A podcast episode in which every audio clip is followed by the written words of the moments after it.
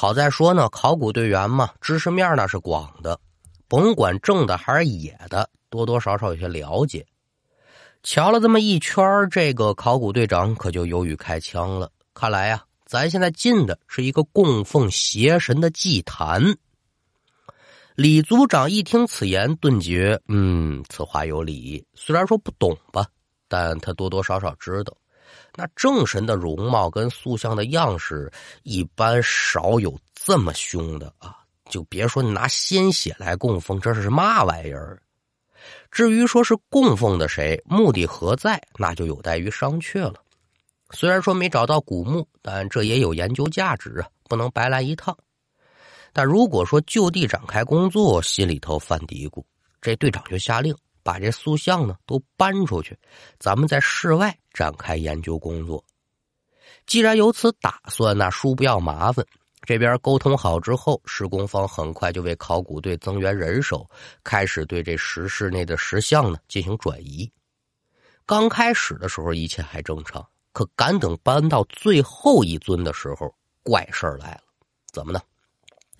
这边工人呢刚把塑像搬离了本位，还没等走呢，整个石室之内呜。阴风四起，也不知从哪儿冒出来那么老多的黑雾。好家伙，瞬时之间，整个石室可就给笼罩起来了。紧跟着呢，石室当中可就传出阵阵喊杀之声和人的痛苦哀嚎。一见此情此景，石室里的人是哪里敢多待呀？连滚带爬，可就逃出了石室。而石室里的黑雾跟这个惨嚎之声呢，也随着他们的逃出，紧接着就追出来了。一时之间，整个半山腰是惊呼声不断，大呼闹鬼。不多时，大家伙可以就逃得没影子了。在这之后的几天呢，也没人敢上山了。就在众人害怕而无计可施的时候，老乔的村子里头啊，突然来了这么一位老者。看这老人呢，六十岁上下的年纪儿，一身的素白布褂，鬓发皆白，但呢，却有点那个鹤发童颜的样子。老者来了之后呢，可也没有太过的招摇，就是蔫么巧动的呀，在村里找了这么几个人，这其中巧了就有老乔。这老头呢，把人聚齐之后，就带着他们寻了一个僻静之所在，没有多余的废话呀，上来就问。说今儿个呀，我偶然打这经过，我就看这山上有黑气缠绕，恐有妖物作祟呀。最近这段日子，你们这儿发没发生什么怪事儿啊？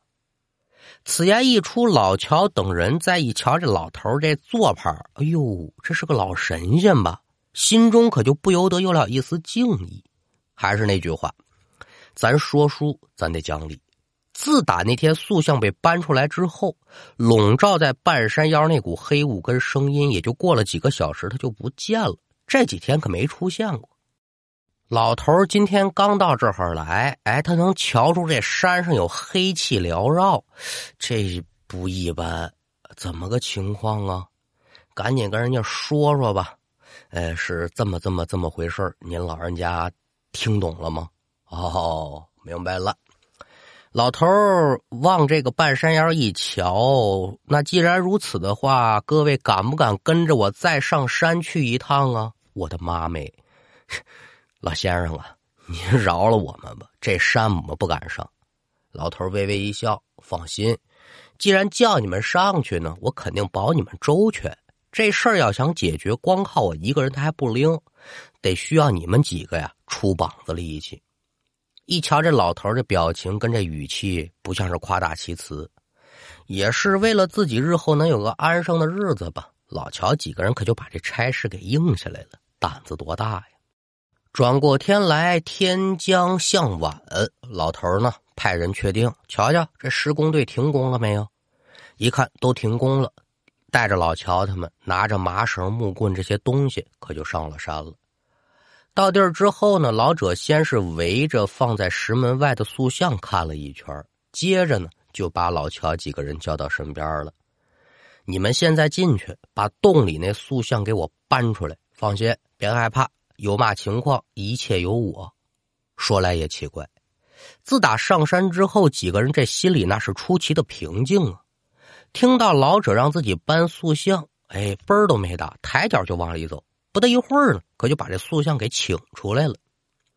待塑像出来之后，这老头先是满意的点了点头，然后由打布褂子口袋里拿出这么一罗盘。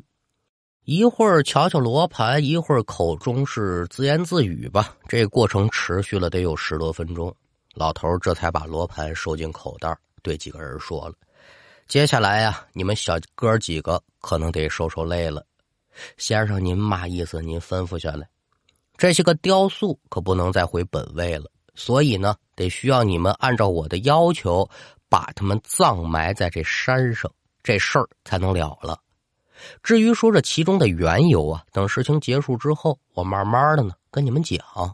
不是这这听说是古董，那能成吗？啊，古董不能埋吗？他从哪儿来的？从地底下来，那就对了。行，听您的。这边老乔几个人把这差事应下，咱书要检验。几天之后的时间吧，一到天刚帮黑老乔几个人就跟这老头哎，把这塑像呢一个个在山中的不同位置给他埋下去。老乔他们在山上忙活，山下那也不闲着呀。隧道该挖挖，毕竟工期有这管着呢。只是山上那些雕塑啊，跟怪异的现象，这上头一直是没有给一个明确的指示，没人敢上山，所以老乔这边的举动呢，也没人发现。放下这个隧道施工，咱还得接着说这老乔。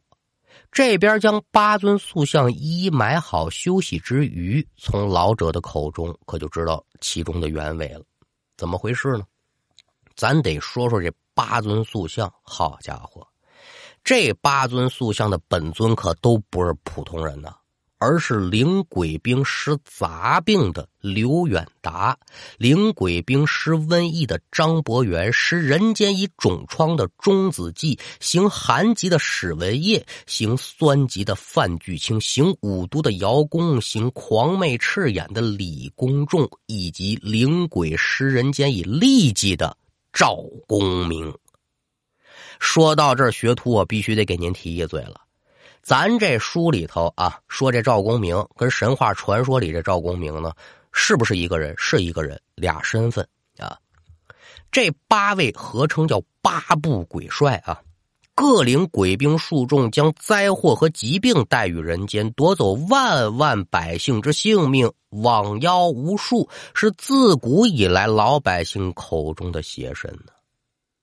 也不知是哪一年哪一日。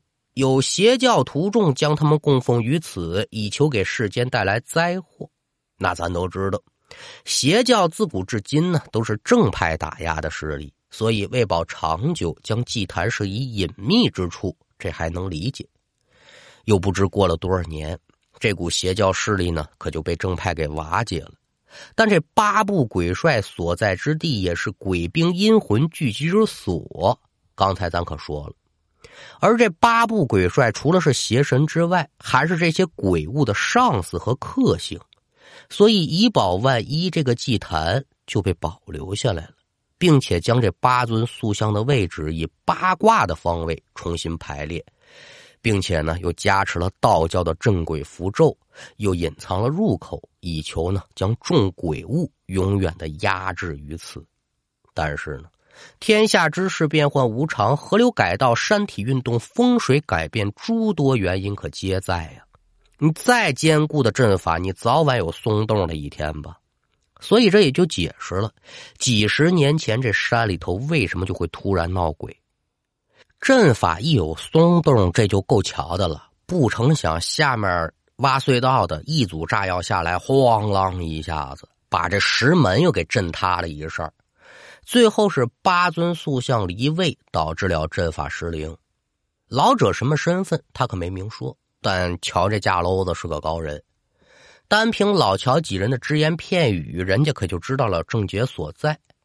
有心说我在原处二次布阵吧，但塑像离开本位，重新恢复这个阵法也是大打折扣的。这才让老乔几个人帮忙，以山体对应的八卦方位重新布阵。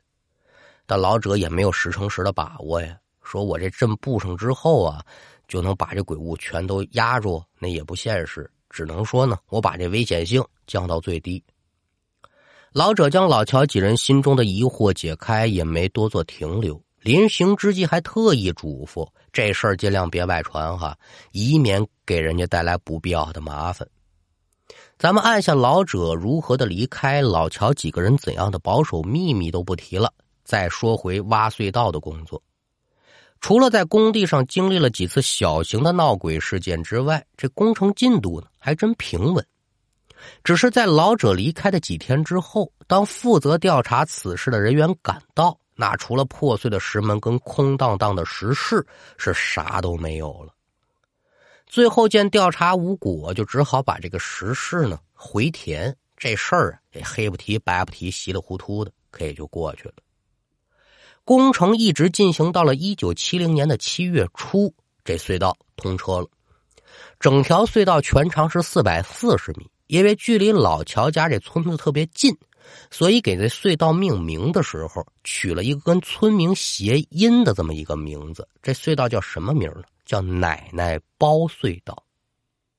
隧道虽然是通了车。但之后的几年，好家伙，这隧道里说是经常的闹鬼，真假不知道啊，都是坊间传闻，流传度呢也不广。